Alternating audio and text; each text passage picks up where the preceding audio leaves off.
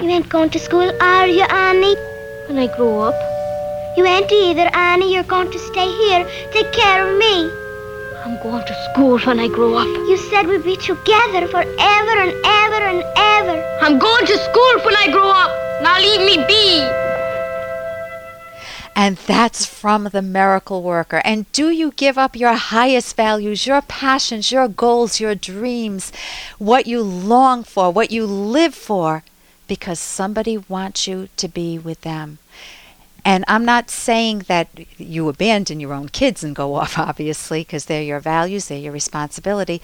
But do you give up your life too easily? Or do you give it up at all? With me to talk about how not to give up your life and to fight for your values is an activist, an intellectual activist.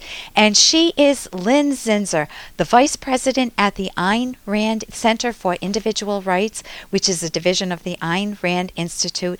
And she knows how to fight for values, how not to just bury her head under the covers and give up in life. Welcome, Lynn. Great to be here, Ellen. Yeah, and what is it that keeps us from speaking out?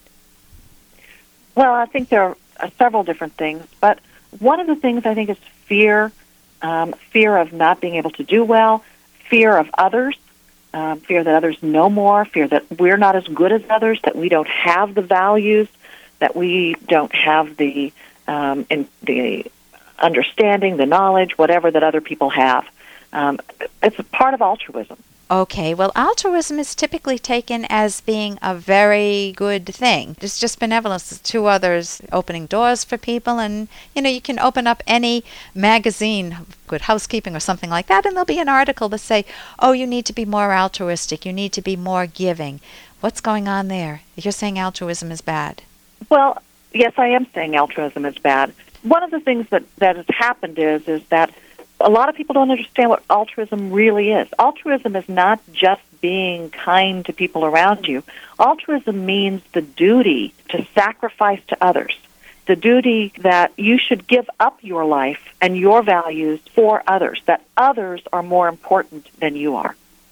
And so altruism really in Latin means otherism. Altruism translated means otherism. You're living for others, not for yourself but it doesn't usually underscore the not for yourself. It underscores the, oh, it's good to be kind to others. Now, the alternative to altruism is selfishness.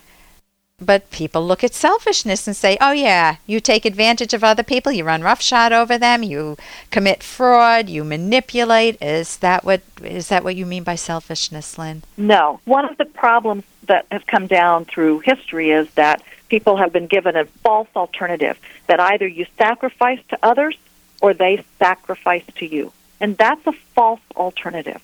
What selfishness means is to look out for your own interests first, but in doing that, you trade value for value. You look at other people as potential allies and as people that have values, could have values that you want to trade with it involves the trader principle. So it isn't a zero sum game. There's only I don't know if people know what that is, but you have one pizza pie and only the one piece of pizza and only one person can get it and either I grab for it or I give it to you, and in which case I don't get any pizza, I don't get any food. And that's not how rational egoism works or rational selfishness no. works. That that's right. It's that you make another pizza. You're not that's stuck right. with just one slice. So, fighting for your values, being able to speak out, it's very hard to do that if you have this woe is me, who am I, who am I to speak out? I don't know what to say, I don't know how to say it, I don't know when to say it, what if I make a mistake?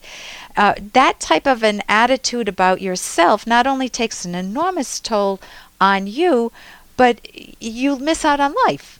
Yes, and, it is a very destructive. And um, that's what altruism is. I don't count, you count. Absolutely or I count, but only after you. So I can go on a family vacation and I can take care of my uncle. I can take care of uncle and aunt. I can take care of my siblings. I can take care of my parents. I can take care of everybody else. And not once do I ask myself, what would I enjoy doing today? Guess how I'm, how I'm going to feel at the end of that vacation. Yeah, it, it actually means that everyone else counts but you. Um, right. And I'm going to feel like I need a vacation, but I don't want anyone to come with me because I'll have to cater to everyone. And that can be, as we know, that's extremely destructive Yeah. So what to would you the human psyche. Right. So what would you recommend as the alternative? I know you've I would been talk- recommend that people look at what they want and figure out their values. And that's very crucial because a lot of people don't even know what they want. But once they figure out what their values are, what it is that they do want, that's rational, that, that is a positive for their life, then they take acts to accomplish that, to achieve that those values. Okay, when we talk about values, people may not know what we're referring to. For me, it's exercise, it's going to Zumba classes, it's going dancing, it's uh, enjoying my radio show. It's what what are some of your what can we give an example or a few more examples of values that people can pursue in life that are wonderful? Sure, going to movies, certain kind. I mean, the movies that you really find you know valuable for you, that resonate with you. Looking at art is another you know great art, but it can also be things like spending time with your family, Pe- the, the family that you love, not the family a that the- family that you love. not family that pick on you and that are alcoholics that just tear you apart any good aspects in you you choose your family members that you like and enjoy them yes, absolutely, and you minimize or even eliminate the, from your life the family members that are destructive from you. and an altruist would have to include those and cater to those people that are cruel to them and so being rational, so some of the wonderful values not only are you said going to the movies seeing wonderful artwork whether it's listening to music you adore or seeing great works of art in a museum or reading a great work of literature. And it's also romantic relationships great relationships. I was with my sister this morning. Great relationships with wonderful family members. It doesn't mean that you're anti-family. It's that you rationally pick and choose who is a good person to have in my life. Listen i want to thank you so much for joining us today. This is Lin Zinser from the Ayn Rand Institute for Individual Rights, and that's a division of the Ayn Rand Institute. And you can fight for your values, uh, whether it's your personal values or your personal value of fighting for freedom, which is what Lin does. Lin, what is the website people can go to? It's AynRandCenter.org. A Y N R A N D Center C E N T E R dot org. And thank you so much for joining us today, Lin. I need to feel important. Instead, I'm living in the shadows of her life. Her family and friends are everything. I feel invisible. I thought my husband's love would be enough to help him get over my affairs. Why can't he just forgive and forget? What does he think he is? Perfect? He's so selfish. How many lose themselves in a romantic relationship, feeling unimportant, taken for granted? Or perhaps they lie or cheat and think their partner should forgive and forget.